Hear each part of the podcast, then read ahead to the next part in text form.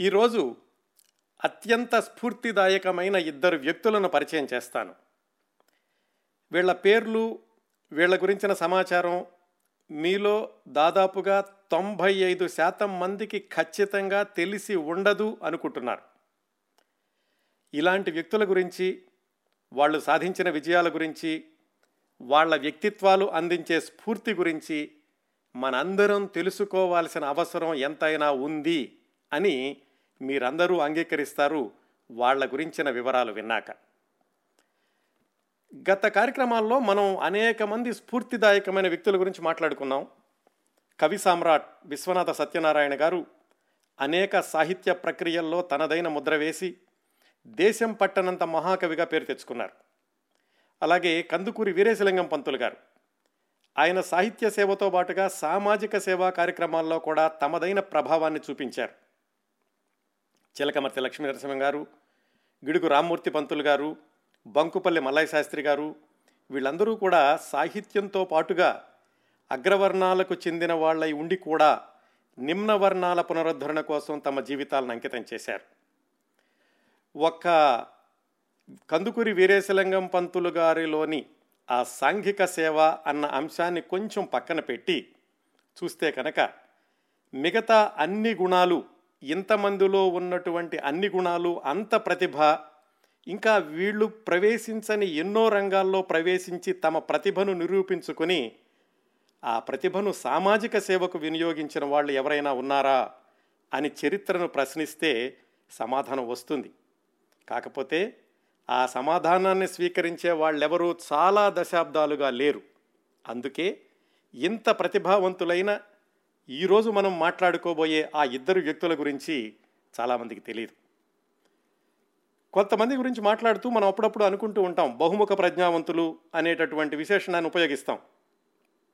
నిజానికి ఈరోజు మనం మాట్లాడుకోబోయే ఇద్దరు వ్యక్తులకు ప్రావీణ్యం ఉన్న రంగాల జాబితా గమనిస్తే బహుముఖ ప్రజ్ఞావంతులు అనే విశేషణం కంటే ఇంకా ఎక్కువ ఏమైనా ఉంటే అది వీళ్ళకి వర్తిస్తుంది అని చెప్పుకోవచ్చు.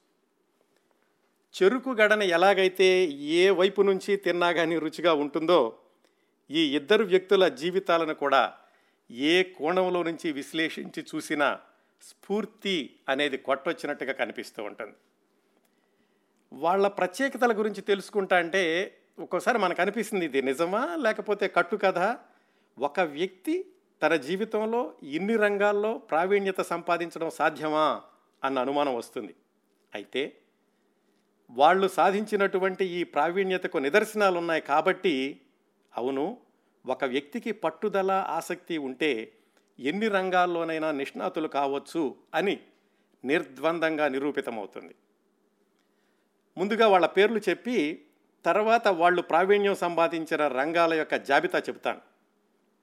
ఇంతవరకు కూడా ఇద్దరు వ్యక్తులు ఇద్దరు వ్యక్తులు అంటున్నాను కానీ నిజానికి వాళ్ళిద్దరూ కూడా సోదరులు. వయసులో ఏడు సంవత్సరాల వ్యత్యాసం ఉన్నటువంటి అన్నదమ్ములు. వాళ్ళే తెలంగాణ వేగుచుక్కలు అణచివేత యుగంలో అవతరించిన వెలుగు రేఖలు క్రాంతదర్శులు వైతాళికులు దీపధారులు దారి దీపాలు వద్దిరాజు సోదరులు. అన్నగారి పేరు వద్దిరాజు సీతారామచంద్రరావు తమ్ముడు గారి పేరు వద్దిరాజు రాఘవ రంగారావు. అన్నయ్య గారు పద్దెనిమిది వందల ఎనభై ఏడు నుంచి పంతొమ్మిది వందల యాభై ఆరు వరకు అంటే అరవై తొమ్మిది సంవత్సరాలు. తమ్ముడు గారు పద్దెనిమిది వందల తొంభై నాలుగు నుంచి పంతొమ్మిది వందల డెబ్భై మూడు వరకు అంటే డెబ్భై తొమ్మిది సంవత్సరాలు జీవించారు. ఈ వద్దిరాజు సోదరులు సాధించిన విజయాలు కానీ వాళ్ళు ప్రావీణ్యత సంపాదించిన రంగాలు కానీ చెప్పుకుంటున్నప్పుడు ఇది అన్నయ్య గారికి సంబంధించింది ఇది తమ్ముడు గారికి సంబంధించింది ఇది అన్నయ్య గారు వ్రాసిన పుస్తకం ఇది తమ్ముడు గారు వ్రాసిన పుస్తకం అనేటటువంటి విభజన లేదు. అన్నింటిలో కూడా వాళ్ళిద్దరికీ భాగస్వామ్యం ఉంది. వాళ్ళిద్దరూ వ్రాసిన పుస్తకాలు కానీ ప్రవేశించిన రంగాలు కానీ ఎవరూ కూడా ఇది మాది ఇది మా తమ్ముడిది లేకపోతే ఇది నాది మా అన్నయ్యది అని చెప్పుకోలేదు. అన్నింటిలోనూ కూడా వాళ్ళు వద్దిరాజు సోదరులు అని మాత్రమే వ్రాసుకున్నారు మరణించే వరకు కూడా. అంటే వాళ్ళ శరీరాలు వేరైనప్పటికీ కూడా ఆత్మలు ఒకటే అన్న రీతిలో జీవితాంతం వాళ్ళ యొక్క అనుబంధం కొనసాగింది. వ్యక్తిగత వ్యవహార శైలులు విభిన్నంగా ఉన్నప్పటికీ కూడా వాళ్ళిద్దరూ కలిసి సాధించిన విజయాల జాబితా అనంతం అంటే కొంచెం అతిశయోక్తిగా ఉంటుందేమో కానీ వాళ్ళ బహుముఖ ప్రజ్ఞత్వం అమోఘం అద్భుతం అత్యంత ఆశ్చర్యకరం. ఈ వద్దిరాజు సోదరులు ప్రవేశించినటువంటి ప్రావీణ్యత సంపాదించినటువంటి తమ ప్రభావాన్ని చూపించినటువంటి పది మందికి పంచినటువంటి రంగాలేమిటో సంక్షిప్తంగా తెలుసుకుందాం. వివరంగా తెలుసుకోవాలంటే మనకి చాలా గంటలు కావాలి. అందుకని ముందుగా సంక్షిప్తంగా చెబుతాను. మొట్టమొదటగా ప్రారంభించాలంటే ఈ ఒద్దిరాజు సోదరుల యొక్క ప్రత్యేకత బహుభాషలు. తెలుగు భాష నేర్చుకోవడమే కష్టంగా ఉన్న మారుమూల తెలంగాణ ప్రాంతంలో నివసిస్తూ కూడా వందేళ్ళ క్రిందటే ఎనిమిది నుంచి పది వరకు భాషల్లో ప్రావీణ్యం సంపాదించారు ఈ వద్దిరాజు సోదరులు. మరి మారుమూల గ్రామ ప్రాంతంలో ఉండి ఇన్ని భాషలు ఎలా నేర్చుకున్నారు అంటే దానికోసం వాళ్ళు పడినటువంటి తపన దీక్ష ఆ సంఘటనలు తెలుసుకుంటుంటే ఏదో ఎప్పటివో సాహసగాథలు విన్నట్టుగా ఉంటుంది. తెలుగు సంస్కృతం ఉర్దూ ఇంగ్లీషు తమిళం పార్సీ హిందీ ఇంకా చాలా భాషలు. అయితే ఇన్ని భాషల్లో కూడా వాళ్ళు కేవలం నేర్చుకుని వదిలేయడం కాకుండా వాటిల్లో పుస్తకాలు రాశారు. ముఖ్యంగా సాహిత్యం. సాహిత్య సేవ అన్ని భాషల్లోనూ చేశారు వాళ్ళు. సరేనండి ఇన్ని భాషలు నేర్చుకున్నారు మనకేమిటి అంటే వాళ్ళు నేర్చుకున్నటువంటి భాషల్ని మిగతా వాళ్ళకి నేర్పారు. పోనీ డబ్బులు తీసుకుని నేర్పారా? కాదు. వాళ్ళ ఇంట్లో ఉచితంగా ఉంచుకొని ఎదురు భోజనం పెట్టి మరీ అందరికీ నేర్పారు. ఆ వివరాలనే తర్వాత వస్తాయి మనకి. ఇలా ఇన్ని భాషలు నేర్చుకోవడంతో పాటుగా వద్దిరాజు సోదరులు చేసినటువంటి సాహిత్య సేవ గురించి చెప్పుకోవాలంటే వాళ్ళు తెలుగులోనూ సంస్కృతంలోనూ ఇంగ్లీష్లోనూ తమిళంలోనూ కూడా చాలా సాహిత్య సేవ చేశారు. ముఖ్యంగా తెలుగు సంస్కృతంలో చెప్పుకోవాలంటే కవితలు రాశారు ఖండకావ్యాలు రాశారు లఘు కావ్యాలు రాశారు శతకాలు రాశారు నాటకాలు రాశారు నాటికలు రాశారు కథలు రాశారు నవలలు రాశారు వ్యాసాలు రాశారు చాటువులు రాశారు ప్యారడీలు రాశారు ప్రహసనాలు రాశారు. ఇవన్నీ వ్రాయడం అనేది ఒక ఎత్తు అయితే వాటిల్లో కేవలం ఏదో పౌరాణిక గాథలో లేకపోతే జానపద గాథలో కాకుండా అత్యధిక వీరు చేసినటువంటి సాహిత్య ఖండికల్లో అధిక భాగం సమకాలీనత అంటే ఆనాటి సామాజిక స్థితిగతుల్ని ప్రతిబింబించడం. అది కూడా ఈ ఒద్దిరాజు సోదరుల యొక్క ప్రత్యేకత. కేవలం వీళ్ళు ఈ సాహిత్య సృష్టి పుస్తకాలు రాయడమే కాకుండా ఇతర భాషల నుంచి అనువాదాలు చేశారు. రవీంద్రనాథ్ ఠాగూర్ రాసినటువంటి నవలను అనువాదం చేశారు. సంస్కృతంలో ఉన్న పాణినీయ అష్టాధ్యాయని అనేటటువంటి వ్యాకరణ గ్రంథాన్ని తెలుగులోకి అనువాదం చేశారు. అలాగే మాన్యుల్ ఆఫ్ ఇంగ్లీష్ గ్రామర్ అని ఇంగ్లీష్ గ్రామర్ గురించి కూడా పుస్తకం రాశారు. సరే ఇన్ని పుస్తకాలు రాశారు అనువాదాలు చేశారు. మరి వీటన్నిటిని ఎక్కడ అచ్చువేశారు? అందుకోసమని వాళ్ళే విజ్ఞాన ప్రచారణే గ్రంథమాల అనేటటువంటి ఒక సంస్థను స్థాపించి వాళ్ళు రాసినటువంటి పుస్తకాలని ప్రచురించడమే కాకుండా మిగతా రచయితల యొక్క పుస్తకాలను కూడా వెలుగులో తీసుకొచ్చారు. మనం జాగ్రత్తగా గుర్తుపెట్టుకోవాల్సింది ఇవన్నీ కూడా వాళ్ళు తెలంగాణలోని మారుమూల గ్రామం నుంచి వంద సంవత్సరాల క్రిందట సాధించినటువంటి విజయాలు. సరే ఈ పుస్తకాలైతే అచ్చు వేశారంటున్నాం. అచ్చు ఎక్కడ వేయించారు? ఏ హైదరాబాదో విజయవాడో మచిలీపట్నం వీళ్ళు వేయించలేదు. వాళ్ళ ఊళ్ళో వాళ్ళు అచ్చు యంత్రాన్ని తీసుకొచ్చి సొంతంగా దాన్ని కూర్చుకుని అచ్చు వేశారు. మరి మారుమూల గ్రామంలో అచ్చు వేయడానికి దానికి నేర్పున్నటువంటి ఎవరు వాళ్ళు ఎవరుంటారు? అది కూడా ఊళ్ళో వాళ్ళకి వీళ్ళే నేర్పి అచ్చు యంత్రం ఎలా ఉపయోగించాలో చెప్పి కంపోజింగ్ అంటే ఎలా ఉంటుందో నేర్పి వాళ్ళు నేర్చుకుని అక్కడ పుస్తకాలు అచ్చొత్తించి తెలంగాణ మాత్రమే కాదు ఆ ఆంధ్ర ప్రాంతం అంతా కూడా వాటిని పంచిపెట్టారు. కేవలం పుస్తకాలు అచ్చువేయడం కాదు వాళ్ళ యొక్క ప్రెస్లో వాళ్ళు ఒక పత్రికను కూడా నడిపారు. మళ్ళీ ఇవన్నీ కూడా వంద సంవత్సరాల క్రిందట.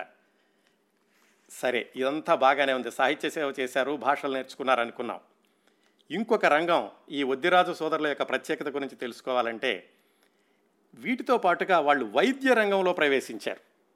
అంటే ఏమిటి? అసలు ఈ సాహిత్యానికి నన్ను ఈ వైద్య రంగానికి ఏమాత్రం సంబంధం లేదు. అంటే వైద్య రంగంలో ఉన్న వాళ్ళు సాహిత్యం రాయొచ్చు కానీ మౌలికంగా వాళ్ళు సాహితీ సేవకులయ్యుండి వైద్య రంగంలో ప్రవేశించారు. ఎలాగా? హోమియోపతి ఆయుర్వేదం అలోపతి వైద్యాలన్నిటి కూడా స్వయంగా నేర్చుకుని హోమియోపతిలో ఒక యోగ్యతా పత్రాన్ని కూడా సంపాదించారు. ఇవన్నీ దేనికి? మళ్ళీ వాళ్ళు వైద్యం చేసి డబ్బులు సంపాదిద్దామనా? కాదు. పేద ప్రజలందరికీ కూడా ఉచితంగా వైద్యం చేశారు. అంతేకాకుండా ఈ వైద్యంతో పాటుగా మందులు కనిపెట్టారు వాళ్ళు. కొత్తగా మందులు కనిపెట్టి వాటిని తయారు చేశారు. అసలు చూడండి. భాష ఎక్కడ? సాహిత్యం ఎక్కడ? ఈ వైద్యం ఎక్కడ? మందులు కనిపెట్టడం ఎక్కడ? ఈ వైద్యాలతో పాటుగా పశు వైద్యాన్ని కూడా నేర్చుకున్నారు. తమ గ్రామంలోనే కాకుండా చుట్టుపక్కల ఉన్న గ్రామాల్లో ఉన్నటువంటి రైతుల పశువులందరినీ కూడా వా ఏమన్నా రోగాల బారిన పడినప్పుడు వాటిని కూడా ఆదుకున్నారు ఈ వద్దిరాజు సోదరులు. ఇంకా ఉందండి జాబితా అవ్వలేదు. ఈ వద్దిరాజు సోదరుల యొక్క శ్రమైక జీవన సౌందర్యానికి సమానమైనది లేనే లేదని ఆ రోజుల్లోనే గమనించి కమ్మరం కుమ్మరం వడ్రంగం తాపీ పని తోట పనులు ఇలాంటి లౌకిక విద్యలన్నిటిలో కూడా ప్రావీణ్యత సంపాదించారు. అంటే వాటిల్లో వాళ్ళేమీ వ్యాపారాలేమీ చేయలేదు. వాళ్ళకి కావాల్సినవన్నీ కూడా వాళ్ళే సొంతంగా చేసుకోవడానికని శ్రమైక జీవన సౌందర్యం అని చెప్పాను కదా. అందుకోసమని ఈ రంగాల్లో కూడా వాళ్ళు ప్రావీణ్యం సంపాదించారు. ఇంకా చెప్పాలంటే వ్యవసాయ రంగంలో కొత్త మెళుకువలు నేర్చుకున్నారు అది వేరే వాళ్ళకి నేర్పారు. వాస్తుశాస్త్రం జ్యోతిష్యం వీటి లోతుల్ని కూడా చూశారు. అసలు వీటి సంబంధం లేనిది సైన్సు అంటే శారీరక శాస్త్రం మనిషి యొక్క శరీరం ఎలా ఉంటుంది శరీర భాగాలు ఏమిటి అనే దాని గురించి వాళ్ళు తెలుగులో పుస్తకం రాశారు. ఇది మళ్ళీ వంద సంవత్సరాల క్రిందట. బహుశా తెలుగులో వచ్చినటువంటి మొట్టమొదటి శారీరక శాస్త్ర గ్రంథం వీళ్ళు రాసింది అయి ఉండాలి. అలాగే ఫోటోగ్రఫీ. అప్పట్లో అసలు ఫోటోగ్రఫీ అనేది కొత్తగా ఉండేది. అది వాళ్ళు నేర్చుకుని ఫోటోగ్రఫీలో ఉండేటటువంటి భాగాలు ఏమిటి? ఫోటోగ్రఫీ కెమెరా ఎలా ఉంటుంది? ఆ ఫోటోలు ఎలాగా ప్రాసెస్ చేస్తారు? వాటి గురించి పుస్తకాలు రాశారు. ఒక్కసారి చూడండి ఈ రంగాలని చూస్తుంటే చాలా వరకు కూడా ఒక భాషా సాహిత్యం ఆ రెండు తప్పితే మిగతావన్నీ ఒకదానికొకటి సంబంధం లేకుండా ఉంటాయి. మరి ఇన్ని పనులు చేశారంటే పాపం ఈ వద్దిరాజు సోదరులకి జీవనోపాధి లేదేమో వాళ్ళు పేదవాళ్ళేమో అందుకని ఇన్ని రంగాల్లో ఇన్ని పనులు చేశారనుకోవడం అంటే చాలా పొరపాటు. వద్దిరాజు సోదరులు ఆర్థికంగా ఉన్నత కుటుంబానికి చెందిన వాళ్ళు. అప్పట్లో వాళ్ళ నాన్నగారు పట్వారీగా పనిచేసేవారు వీళ్ళిద్దరూ కూడా ఆ తర్వాత గ్రామ కరణాలుగా పనిచేశారు వాళ్ళకి వ్యవసాయం కూడా ఉంది. అంత సౌకర్యవంతమైనటువంటి జీవితం గడపగలిగిన అవకాశం ఉండి కూడా ఇన్ని రంగాల్లో వాళ్ళు ప్రావీణ్యత సంపాదించారు. ఇది ఎంత స్ఫూర్తిదాయకమైన కోణమో చూడండి. అంటే ఏదైనా ఒకటి సాధించాలి అని ఒక రంగాన్ని ఎంచుకుంటే కనుక దాని లోతుల్ని వెడల్పుని ఎత్తుని కూడా చూశారు ఈ సోదరులు. కేవలం అదేదో వాళ్ళు నేర్చుకోవడం కాకుండా వాళ్ళు నేర్చుకున్నటువంటి శాస్త్రాలని విజ్ఞానాన్ని పది మంది కూడా పంచిపెట్టారు. అది ఇంకొక స్ఫూర్తిదాయకమైనటువంటి కోణం ఈ ఒద్దిరాజు సోదరుల యొక్క జీవితంలో. మరి ఇంత విశేషమైనటువంటి కృషి చేసిన వాళ్ళు చాలా సౌకర్యాలు ఉన్నాయి డబ్బులు ఉన్న వాళ్ళని చెప్తున్నారు కదా అందుకని అన్నీ ఉండంటే అందుకని ఇన్ని చేశారనుకుంటే చాలా పొరపాటు. వాళ్ళు ఎదుర్కొన్నటువంటి వ్యతిరేక పరిస్థితులు వ్యతిరేక వాతావరణం ఎలాంటిదో చూద్దాం. వాళ్ళు ఇవన్నీ కూడా సాధించినటువంటి కార్యక్షేత్రం వరంగల్ జిల్లాలోని మారుమూల గ్రామం యునుగుర్తి అంటే అది కుగ్రామం కాకపోవచ్చు కానీ నాగరికమైనటువంటి పట్టణాలకి దూరంగా ఉన్న ఒక మారుమూల గ్రామం ఇనుగుర్తి ఆ పల్లెటూరిని తమ కార్యక్షేత్రంగా చేసుకుని ఇన్ని విజయాలు సాధించారు. మరొక వ్యతిరేక వాతావరణం చెప్పుకోవాలంటే ఆ రోజుల్లో ఉన్నటువంటి సామాజిక పరిస్థితులు. నైజాం పాలనలో ఆంక్షల వలయంలో వెనుకబాట తరంతో పాటు మగ్గిపోతున్నటువంటి తెలంగాణలో అక్కడ ఉండి ఇవన్నీ సాధించడం అది ఇంకొక పెద్ద స్ఫూర్తిదాయకమైనటువంటి విషయం. ఇంకా స్ఫూర్తి చెప్పాలంటే వీళ్ళిద్దరూ ఏ కళాశాలకి వెళ్ళలేదు ఏ డిగ్రీల కోసం వెంపర్లాడలేదు. అయినప్పటికీ కూడా ఇన్ని రంగాల్లో ప్రావీణ్యత సంపాదించారు అంటే అదంతా కూడా స్వయం కృషి జ్ఞానదాహం ఏదైనా సాధించాలి ఏదైనా తెలుసుకోవాలి అన్నటువంటి పట్టుదల కృషి. చూడండి ఇన్ని కోణాల్లో ఏ కోణం నుంచి చూసినా కానీ స్ఫూర్తి కనిపిస్తుంది ఈ ఒద్దిరాజు సోదరుల విషయంలో. అందుకనే మొత్తం ఇవన్నీ గమనిస్తే ఏమనిపిస్తుందంటే ఒద్దిరాజు సోదరుల గురించి తెలుసుకోవడం అంటే ఒక వ్యక్తి జీవిత కాలంలో ఎన్నెన్ని సాధించవచ్చునో తెలుసుకోవడం. ఒద్దిరాజు సోదరుల గురించి తెలుసుకోవడం అంటే ఒక వ్యక్తి ఎన్ని భిన్న రంగాల్లో అడుగుపెట్టి ప్రావాణ్యత సం ప్రావీణ్యత సంపాదించుకోవచ్చో తెలుసుకోవడం. వద్దిరాజు సోదరుల గురించి తెలుసుకోవడం అంటే ఏ పని చేయాల్సిన అవసరం లేకుండా సుఖవంతమైన జీవితం గడపడానికి అన్ని అవకాశాలు ఉన్నప్పటికీ జ్ఞానతృష్ణ ఉంటే ఆ తపన ఎన్ని దారుల్లో నడిపిస్తుందో తెలుసుకోవడం. వద్దిరాజు సోదరుల గురించి తెలుసుకోవడం అంటే ఎన్ని అననుకూలమైన పరిస్థితులు ఉన్నప్పటికీ పట్టుదల ఉంటే ఎన్ని అడ్డంకులనైనా ఎలా ఎదుర్కోవచ్చో తెలుసుకోవడం. వద్దిరాజుల సోదరుల గురించి తెలుసుకోవడం అంటే తాను ఆర్జించడం మాత్రమే కాదు తన పాండిత్యాన్ని ప్రతిభని ప్రజ్ఞని పది మందికి పంచడంలోని ఆనందం ఎలా ఉంటుందో తెలుసుకోవడం. వద్దిరాజు సోదరుల గురించి తెలుసుకోవడం అంటే కళాశాల చదువులు డిగ్రీలు లేకపోయినప్పటికీ కృషి చేస్తే ఏ రంగంలోనైనా పట్టు తెచ్చుకుని అనుభవజ్ఞులు కావచ్చు అని తెలుసుకోవడం. వద్దిరాజు సోదరుల గురించి తెలుసుకోవడం అంటే జీవితాంతం సోదర ప్రేమ ఎలా నిలుపుకోవాలో తెలుసుకోవడం. వెరసి వద్దిరాజు సోదరుల గురించి తెలుసుకోవడం అంటే అనంతమైన స్ఫూర్తి సముద్రాన్ని ఈదడం. ఇంతటి విశేషమైన చరిత్ర ఉన్న వద్దిరాజు సోదరుల గురించిన స్ఫూర్తిదాయకమైన జీవిత ఘట్టాలను వివరంగా తెలుసుకోవడమే ఈరోజు ప్రారంభిస్తున్న తెలంగాణ వేగుచుక్కలు వద్దిరాజు సోదరులు అనేటటువంటి శీర్షిక యొక్క ముఖ్య ఉద్దేశం. ఈ శీర్షికలో మనం తెలుసుకునేటువంటి విషయాలు ఏమిటంటే ఈ ఒద్దిరాజు సోదరులు సాధించిన విజయాలతో పాటుగా ఆ క్రమంలో వాళ్ళు ఎదుర్కొన్నటువంటి సమస్యలు వాటిని పరిష్కరించుకుంటూ వాళ్ళు ముందుకు సాగిన వైనం. ఇవి కూడా మనం సవివరంగా తెలుసుకుందాం. ఈ ప్రధానమైనటువంటి కార్యక్రమంలోకి ప్రవేశించబోయే ముందు ఈ కార్యక్రమం కోసం ఉపయోగిస్తున్నటువంటి సమాచారం గురించి ఆ సమాచారంలో ఆ సమాచార సేకరణలో నాకు సహాయం చేసిన మిత్రుల గురించి తప్పనిసరిగా మీకు తెలియచేయాలి. చాలా సంవత్సరాల క్రిందటే ఈ ఒద్దిరాజు సోదరుల గురించి ఒక వ్యాసాన్ని గొల్లపూడి మారుతీరావు గారు మన కౌముది మాసపత్రికలో రాశారు అది చలవ చదివి చాలా ఆశ్చర్యపోయాను. అందులోని సంఘటనలు చదువుతుంటే నాకు అనిపించింది ఇవి నిజమేనా? లేకపోతే కట్టు కథలా? ఏవో చందమామ కథల్లా ఉంటున్నాయని మారుతీరావు గారిని అడిగాను నేను. ఏమండి ఇదంతా నిజమేనా? అంటే ఆయన చెప్పారు అది నిజమేనండి. కల్పిత సంఘటనలు కానే కాదు. కాకపోతే వాళ్ళ గురించి ఎక్కువ సమాచారం గ్రంథస్థం కాకపోవడం వల్ల ఎక్కువ మందికి తెలియలేదు అన్నారు. అప్పటి నుంచి కూడా ఇంత విభిన్నమైనటువంటి ఈ లక్షణాలున్న ఇన్ని రంగాల్లో ప్రావీణ్యత సంపాదించిన అది కూడా వంద సంవత్సరాల క్రిందట. మనం మళ్ళీ మళ్ళీ చెప్పుకోవాల్సింది వంద సంవత్సరాల క్రిందట తెలంగాణ మారుమూల గ్రామంలో ఏ అవకాశాలు లేనటువంటి ఊళ్ళో ఉండి ఇన్ని సాధించడం అనేది చాలా స్ఫూర్తిదాయకం. సరే వీళ్ళ గురించి ఎక్కడ దొరుకుతుందా సమాచారం అని నేను అన్వేషించడం ప్రారంభించాను. ఒక నాలుగైదు నెలల క్రిందట బేరియా మిత్రులు చందర్ వద్దిరాజు గారని ఆయన్ని అడిగాను ఏమండి వద్దిరాజు అని ఉంది కదా ఈ వద్దిరాజు సోదరుల గురించి సమాచారం ఏమైనా నాకు అందించేటటువంటి ఈ- చేయగలరా సహాయం చేయగలరా? అని అడిగాను. ఆయన వెంటనే ఒక అద్భుతమైనటువంటి పుస్తకాన్ని సంపాదించి ఇచ్చారు. ఆ పుస్తకం పేరే మన కార్యక్రమం శీర్షిక కూడా తెలంగాణ వేగుచుక్కలు వద్దిరాజు సోదరులు. ఇది ఏడు వందల పేజీల పరిశోధనా గ్రంథం. ఈ పరిశోధన చేసింది డాక్టర్ కొండపల్లి నీహారిణి గారు. ఆమె సంవత్సరాల పాటు శ్రమించి ఎన్నో వందల పుస్తకాలు పత్రికలు విశ్లేషించి ఈ వద్దిరాజు కుటుంబ సభ్యులతో అనేక మందితోటి అనేక రోజులు సంభాషించి వద్దిరాజు సోదరుల గురించినటువంటి అరుదైన విశేషమైన సంగతులు అలాగే వాళ్ళ సాహిత్యం గురించినటువంటి విశ్లేషణ వీటన్నింటితోటి ఏడు వందల పేజీల పుస్తకాన్ని రాశారు కొండపల్లి నీహారిణి గారు.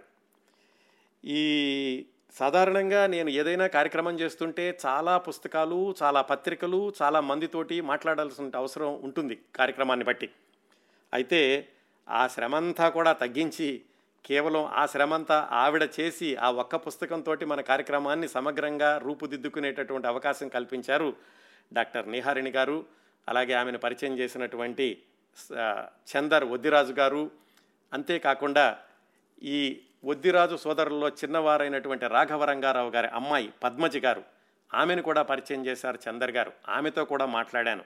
ఆమె తెలియచేసినటువంటి సంగతులు వీటన్నింటితోటి కలిపి ఈరోజు ప్రారంభిస్తున్న ఈ తెలంగాణ వేగుచుక్కలు కార్యక్రమంలో అనేక అద్భుతమైనటువంటి విశేషాలని మనం తెలుసుకుందాం. వీళ్ళందరికీ కూడా చందర్ వద్దిరాజు గారికి డాక్టర్ నిహారిణి గారికి పద్మజి గారికి హృదయపూర్వకంగా కృతజ్ఞతలు తెలియచేస్తూ మనం ప్రధాన కార్యక్రమంలోకి ప్రవేశిద్దాం. వద్దిరాజు సోదరుల యొక్క జీవిత విశేషాల్లోకి వెళ్ళబోయే ముందు మనం ఒకటి రెండు విషయాలు తెలుసుకోవాలి. అదేంటంటే ఈ సోదరులు ఇన్ని రంగాల్లో ప్రావీణ్యం సంపాదించడానికి ఆ రోజుల్లో ఏమాత్రమైనటువంటి సౌకర్యాలు ఏమాత్రమైనటువంటి అవకాశాలు అస్సలు లేవు. మరి వాళ్ళు ఇన్ని సాధించారు అంటే ఏటికి ఎదురీదడం లాంటి అనుభవాలతో ముందుకు సాగారు అని చెప్పుకోవచ్చు. వాళ్ళకి ఏమాత్రం అవకాశాలు లేనటువంటి అంటే వ్యతిరేకమైనటువంటి అంశాలు ఏమిటంటే వాటి గురించి తెలుసుకుందాం ముందుగా. ఒకటి వాళ్ళ యొక్క స్వగ్రామం. రెండోది ఆనాటి తెలంగాణ యొక్క సామాజిక పరిస్థితులు. అవి ఏమిటో తెలుసుకుందాం. మొదటగా వాళ్ళ ఊరు. అది ఇనుగుర్తి అని వరంగల్కి ఖమ్మం ఆ జిల్లాల మధ్యలో తొర్రూరు అని ఒక ఊరు ఉంది ఆ ఊరికి పద్నాలుగు మైళ్ళ దూరంలో ఉంటుంది. అలాగే నెక్కొండ కే సముద్రం ఆ రైల్వే స్టేషన్లకి పది మైళ్ళ దూరంలో ఉంటుంది. వరంగల్కి యాభై మైళ్ళు అనుకుంటాను.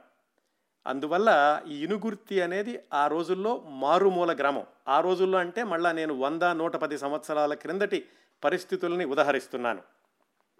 ఆ రోజుల్లో ఈ నైజాం ప్రభుత్వంలో మగ్గిపోతున్నటువంటి తెలంగాణ ప్రాంతం అంతా కూడా సరైనటువంటి రవాణా సౌకర్యాలు ఎక్కడా లేవు. ఏదో ప్రధానమైనటువంటి పట్టణాల్లో కలిపేటటువంటి రోడ్లు ఈ అలాగే రైళ్ళు ఇలాంటివి తప్ప మారుమూల గ్రామాల్లో రవాణా సౌకర్యాలు అస్సలు ఉండేవి కాదు.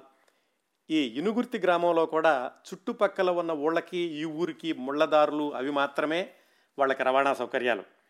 అలాగే ఈ ఇనుగుర్తి చుట్టుపక్కల కూడా బాగా దట్టమైన అడవులు ఉండేవి. అందుకని దొంగల భయం కూడా ఎక్కువగా ఉంటూ ఉండేది. ఇది ఒక వ్యతిరేకమైనటువంటి పరిస్థితి ఈ ఈ ఒద్దిరాజు సోదరులు పెరిగినటువంటి వాళ్ళ స్వగ్రామమైనటువంటి ఇనుగుర్తి గ్రామం యొక్క పరిస్థితి వంద సంవత్సరాల క్రిందట. రెండవ అననుకూలమైన పరిస్థితి అంటే వ్యతిరేకమైనటువంటి పరిస్థితి ఏమిటంటే అప్పటి తెలంగాణ పరిస్థితి. అప్పటి తెలంగాణ పరిస్థితి ఎలా ఉందంటే నైజాం ప్రభుత్వం దాని యొక్క నిరంకుశత్వం ఆ నైజాం ప్రభుత్వం యొక్క నిరంకుశత్వం అందరికీ తెలిసిందే ఆ రోజుల్లో.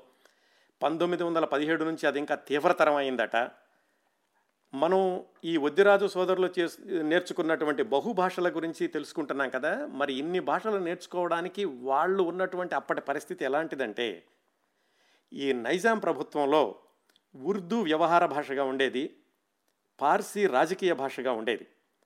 అందువల్ల ఆ రెండు నేర్చుకున్న వాళ్ళు మాత్రమే అక్కడ కాస్త ప్రధానమైనటువంటి ఉద్యోగాల్లో ఉంటూ ఉండేవాళ్ళు. అయితే మామూలు ప్రజలకి చదువు ఉంటే కనుక వాళ్ళల్లో ఎక్కడ చైతన్యం వస్తుందో అని చెప్పేసేసి తెలంగాణలో చదువు అనేది ఎక్కువ మందికి అందకుండా చేశాడు ఆ నైజాం.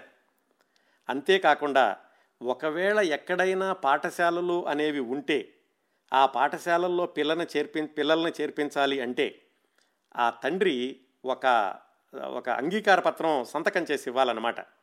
దాంట్లో ఏముండేదంటే నా పిల్లవాడిని ముల్కీ జబాన్ అంటే దేశ భాష ఉర్దూలోనే మాత్రమే చదివించదలుచుకున్నాను అని వ్రాతపూర్వకంగా ఇస్తే తప్ప పిల్లల్ని చేర్చుకునేవాళ్ళు కాదు.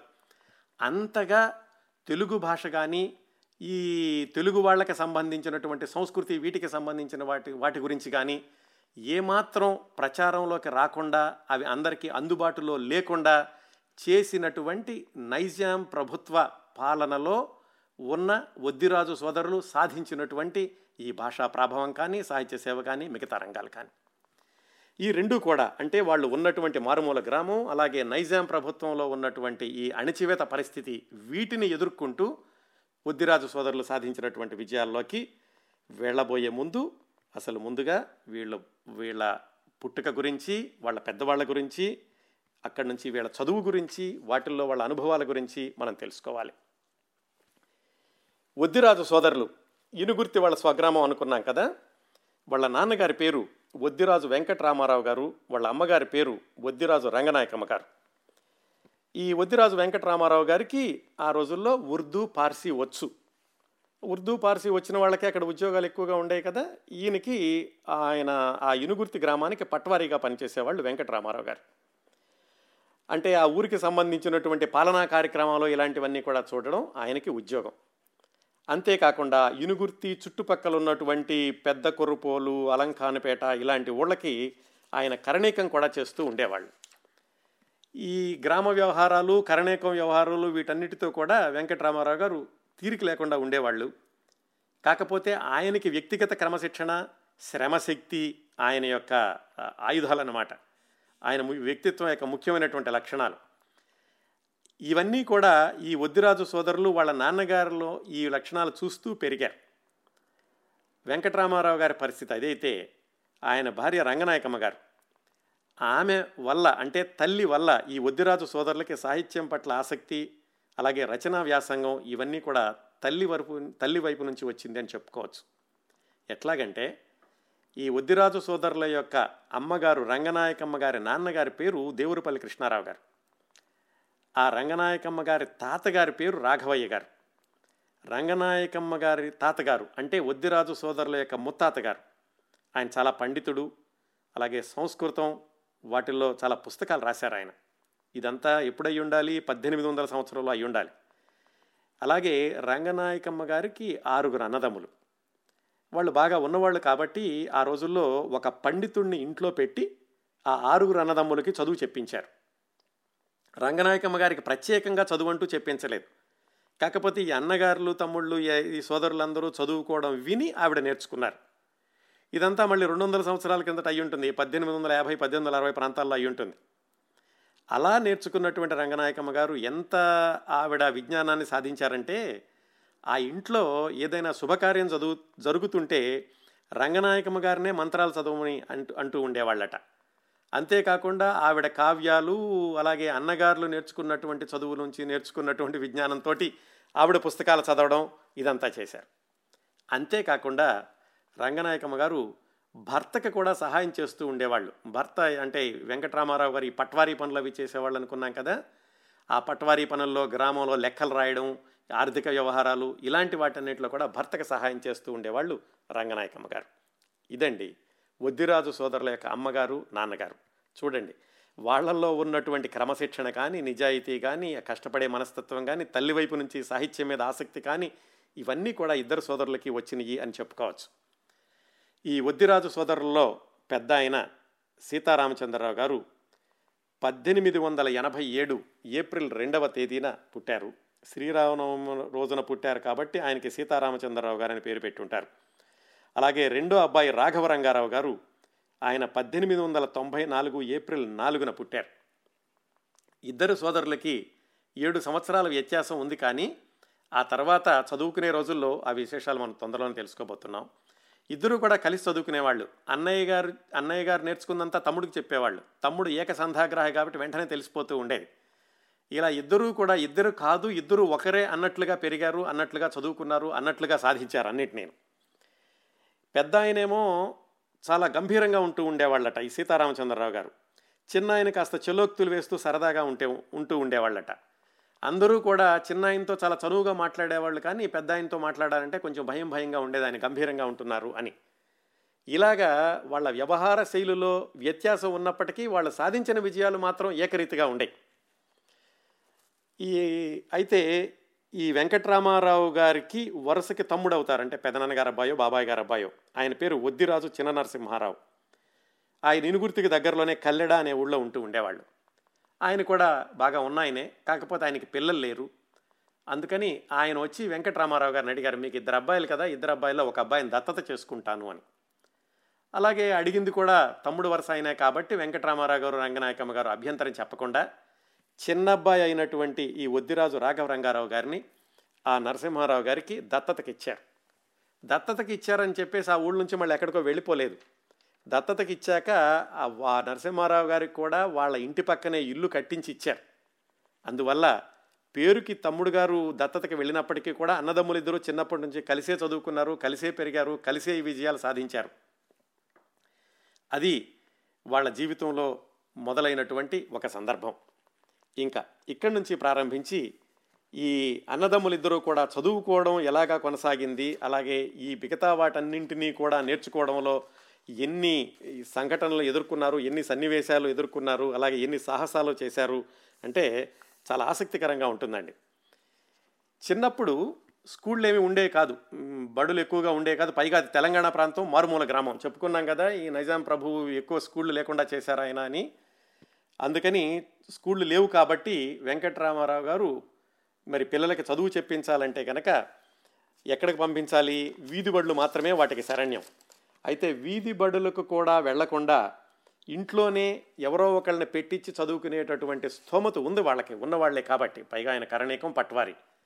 కానీ పిల్లలు ఇంట్లో ఉండి చదువుకోవడం కాకుండా బయటకి స్కూలుకి వెళితే వాళ్ళకి పది మందిలో కలిసి మెలిసేటటువంటి ఈ వ్య- మనస్తత్వం అలవాటు అవుతుంది అని కావాలని ఆ వెంకటరామారావు గారు ఈ వద్దిరాజు సీతారామచంద్రరావు గారిని స్కూల్కి పంపించారు. ఆయన స్కూల్కి వెళ్ళగానే అంటే బాగా చిన్నప్పుడే ఏడెనిమిది సంవత్సరాల వయసులోనే ఎంత చురుకుగా ఉండేవాళ్ళంటే పంతులు గారు ఆయన పేరు గుంత వీరయ్య గారు. ఆయన అక్షరాలు రాసి సరే అబ్బాయి దీని మీద దిద్దరా అని అడిగారు. ఈ కుర్రవాడికి ఎందుకు సార్ దిద్దడం? మీరు అలా రాశారు కదా కింద నేను దాన్ని చూసి రాస్తాను అన్నాడు. అలా కాదు నువ్వు చూసి రాసినా కానీ పద్ధతి ప్రకారం నేర్చుకోవాలంటే ఈ అక్షరాలు దీని మీద దిద్దాల్సిందే అన్నాడు ఆయన. ఎందుకు సార్ అనవసరంగా సమయం వృధా చేయడం? నేను కింద రాస్తాను కదా అంటాడు ఈయన. మొత్తానికి గురువుకి శిష్యుడికి ఆ వాదన తెగలేదు. దాంతో గురువు గారు వాళ్ళ ఇంటికి వచ్చి అమ్మా మీ అబ్బాయి నేను చెప్పిన మాట ఇంటలేదు అక్షరాలు దిద్దితే తప్ప నా స్కూల్లో చదువుకోవడానికి వీల్లేదు. అది వీధి బడి అయినప్పటికీ కూడా. అందువల్ల నేను స్కూల్కి రావద్దండి రావద్దంటున్నాను అని ఆయన చెప్పాడు. సరే తల్లి కూడా పెద్దగా దానికి వ్యతిరేకత చెప్పకుండా ఆవిడ కూడా బాగా చదువుకున్నారు కాబట్టి అది కూడా వాళ్ళ అన్నయ్య గారి దగ్గర నుంచి ఆవిడ సరేలేరా నువ్వు ఇంట్లోనే ఉండు అని చెప్పి ఆ సీతారామచంద్రరావు గారికి ఇంట్లోనే ఆవిడే నేర్పడం ప్రారంభించారు చదువు. చదువు అంటే అప్పట్లో ఇప్పట్లాగా టెక్స్ట్ బుక్స్ ఇలాంటివి ఉండే కాదు కదా ఇదంతా కూడా పద్దెనిమిది వందల తొంభై సంవత్సరాలు అయి ఉంటుంది. ఆవిడ మామూలుగా ఈ పద్యాలు శాస్త్రాలు ఇలాంటివన్నీ కూడా ఆవిడ నేర్పుతూ ఉన్నారు. కొంతకాలం అయ్యాక హసన్ ఖాన్ అని ఒక మహమ్మదీయ ఉపాధ్యాయుడు దొరికితే ఆ ఊళ్ళో ఆయన దగ్గర పెట్టారు. ఆయన కూడా ఈ శతకాలు పురాణ కథలు రామాయణ గాథలు ఇలాంటివన్నీ కూడా నేర్పారు సీతారామచంద్రరావు గారికి. అంతలోనే వాళ్ళ తమ్ముడు కూడా ఎదిగొచ్చారు. ఆ రాఘవరంగారావు గారు సీతారామచంద్రరావు గారు ఇద్దరూ కలిసి చదువుకోవడం ప్రారంభించారు. ఆ ఊళ్ళో అంటే అది మరీ కుగ్రామం కాదు మారుమూల గ్రామం అని మాత్రమే అనుకున్నాం కదా. వాళ్ళ నాన్నగారు కూడా పట్వారీ కాబట్టి ఈ ఊళ్ళో తెలిసిన వాళ్ళు చాలామంది ఉండేవాళ్ళు. మరి పట్వారీ గారి పిల్లలకి చదువు అంటే ఎవరైనా చెప్పడానికైనా సరే ఎవరు వెనకాడేవాళ్ళు కాదు. తరణికంటి కృష్ణశాస్త్రి గారని ఆయన ఈ వెంకటరామారావు గారికి వాళ్ళ ఇంట్లో పౌరోహిత్యం చేయడం అలాగే ముఖ్యమైనటువంటి శుభకార్యాలు విజయించడం చేస్తూ ఉండేవాళ్ళు. ఆ తరణికంటి కృష్ణశాస్త్రి గారు కేవలం ఈ పౌరోహిత్యం చేయడమే కాకుండా ఆయన బాగా చదువుకున్నారు. ఆయన ఈ సంస్కృత కావ్యాలు తెలుగులో ఉన్నటువంటి పౌరాణిక గ్రంథాలు ఇవన్నీ కూడా ఈ ఇద్దరు సోదరులకి కూడా నేర్పారు ఆయన. ఇద్దరూ కూడా ఏదైనా నేర్చుకోగానే వెంటనే వాళ్ళకి ఏకసంధాగ్రాహులు అంటారే అలాగా వచ్చేస్తూ ఉండేది. అంతేకాకుండా ఆయన చెప్పి రెండు మూడు రోజులు చదివి అప్పచెప్పండిరా అంటే వీళ్ళు గంట సేపట్లోనే అప్పచెప్తూ ఉండేవాళ్ళు. ఇవన్నీ వాళ్ళ నాన్నగారు చూశారు. చూసి పిల్లలిద్దరూ బాగా చదువుకుంటున్నారని ఆయన వ్యవహార సంబంధాల్లో ఊళ్ళన్నీ తిరుగుతూ ఉండేవాడు హైదరాబాద్ వెళ్ళినప్పుడు ఆయన వసు చరిత్ర మను చరిత్ర ఇలాగ పురాణాలు శతకాలు అంతేకాకుండా సైన్స్కు సంబంధించినటువంటి పుస్తకాలు అవన్నీ కూడా తెచ్చిచ్చారు పిల్లలకి. వాళ్ళిద్దరూ ఆ రెండి ఆ పుస్తకాలు చూస్తే వాళ్ళకి పండగలాగా ఉండేది అన్నదమ్ములు ఇద్దరికి. వాటన్నింటినీ కూడా మధించడం ప్రారంభించారు అతి చిన్న వయసు నుంచే. అంతేకాకుండా వాళ్ళు అవి చదివేటప్పుడు ఏదైనా వాళ్ళకి అనుమానం వస్తే కనుక వెంటనే కృష్ణశాస్త్రి గారి దగ్గరికి వెళ్ళి ఏమండి ఈ పదానికి ఇలాగ అర్థం ఏమిటి? అని అడిగితే ఆయన కేవలం పిల్లలు అడిగారు కదా అని అర్థం చెప్పి ఆపేయడం కాకుండా దానికి నాలుగైదు రకాలైనటువంటి మిగతా పదాలు కూడా చెబితే వాళ్ళు వెంటనే అవన్నీ రాసుకునేవాళ్ళు పేపర్లో. రాసుకుని ఇంటికి వచ్చి వాటన్నింటినీ కూడా ఒక పుస్తకంలో తెల్ల పుస్తకంలో రూళ్ళు కొట్టుకుని దాని మీద రాసుకుని జాగ్రత్తగా దాన్ని భద్రపరుచుకుంటూ ఉండేవాళ్ళు. చిన్నప్పటి నుంచి కూడా జ్ఞాన తృష్ణ అలా మొదలైంది అలాగే పెరిగిందనమాట తెలుగు అలాగే సంస్కృతం నేర్చుకోవడానికి దేవులపల్లి రామకృష్ణారావు గారని అలాగే గోపాలకృష్ణ శాస్త్రి గారని వాళ్ళ ఊళ్ళోనే ఉన్నటువంటి కాస్త పండితులు. ఈ గోపాలకృష్ణ శాస్త్రి గారు సంస్కృతంలో ఏవో ఆయనకి అర్హతలు అవి కూడా ఉన్నాయి. వాళ్ళ దగ్గర ఈ సంస్కృతానికి సంబంధించినవి అది అలాగే వేదాంత సార సంగ్రహం ఇలాంటివన్నీ కూడా నేర్చుకున్నారు. ఇంతవరకు బాగానే ఉంది. తెలుగు సంస్కృతం నేర్చుకోవడానికి వాళ్ళకి అవకాశం దొరికింది వీళ్ళ దగ్గర కూడా నేర్చుకున్నారు. అయితే అంతటితో ఆగిపోకుండా మిగతా భాషలన్నీ కూడా నేర్చుకోవాలి అనేటటువంటి తపనతోటి వాళ్ళు రకరకాల భాషలు నేర్చుకున్నటువంటి వైనం తెలుసుకుంటుంటే చాలా చక్కటి సాహస గాథలు చదువుకు చదువుతున్నట్టుగా ఉంటుంది. ఎలాగంటే సంస్కృతము తెలుగు పర్వాలేదు చెప్పడానికి ఎవరో ఉన్నారు నాన్నగారు పుస్తకాలు తెచ్చిపెట్టారు అవి చదువుకున్నారు. ఉర్దూ. మరి తప్పనిసరిగా ఉండాలి తెలంగాణలో. వీళ్ళు ఉర్దూ చదువుకోవడం ఎలాగా? ఆ ఊళ్ళో ఉన్నటువంటి ఉపాధ్యాయుడు వనం కోటయ్య గారని ఆయన దగ్గర పంపించారు వాళ్ళ నాన్నగారు. ఈ పిల్లలిద్దరూ ఉర్దూ నేర్చుకోవాలి అంటుంటే. ఆయన ఏం చేశారు? కొంతవరకు చెప్పారు. ఇంతలో ఆయనకి ఏదో అభ్యంతరం వచ్చి ఆయన వేరే ఊరు వెళ్ళిపోవడమో ఏదో అయ్యింది. దాంతో వాళ్ళ నాన్నగారిని అడిగి ఈ ఉర్దూకి సంబంధించినటువంటి వాచికాలు నిఘంటువులు అవన్నీ తెప్పించుకుని వాళ్ళంతా వాళ్ళే చదువుకోవడం ప్రారంభించారు. వాళ్ళంతా వాళ్ళు చదువుకుంటున్నారు కానీ ఇంకా బాగా ఈ ఉర్దూ మీద పట్టు కావాలి సాహిత్యం ఎలా ఉంటుందో నేర్చుకోవాలి ఇంకా లోతుగా చదువుకోవాలి అనుకుని వాళ్ళు ఏం చేశారంటే ఒక ఆయన దగ్గరికి వెళ్ళారు. ఆయన ఎవరు? ఈ ఇనుగుర్తి చుట్టుపక్కలంతా కూడా అరణ్య మార్గం అనుకున్నాం కదా దొంగల భయం ఎక్కువగా ఉండేది. ఆ దొంగల భయానికి నివారణ చర్యల్లో భాగంగా పోలీసులు ఉంటూ ఉండేవాళ్ళు అక్కడ. వాళ్ళు ఈ గుర్రాల మీద సవారీ చేస్తూ రాత్రిపూట గస్తీ తిరుగుతూ ఉండేవాళ్ళు.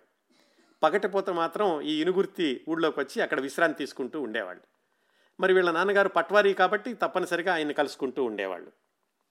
అలాగా ఆ పోలీసుల్లో ఒక ఇద్దరు బీదర్ నుంచి వచ్చారు. వాళ్ళు మహమ్మదీయులు. వాళ్ళకి ఉర్దూ వచ్చు. వాళ్ళతోటి స్నేహం చేసి కొంతకాలం ఉర్దూ నేర్చుకున్నారు ఈ అన్నదమ్ములిద్దరూ ఇంతలోకి వాళ్ళిద్దరూ కూడా వేరే ఊరికి వెళ్ళిపోయారు.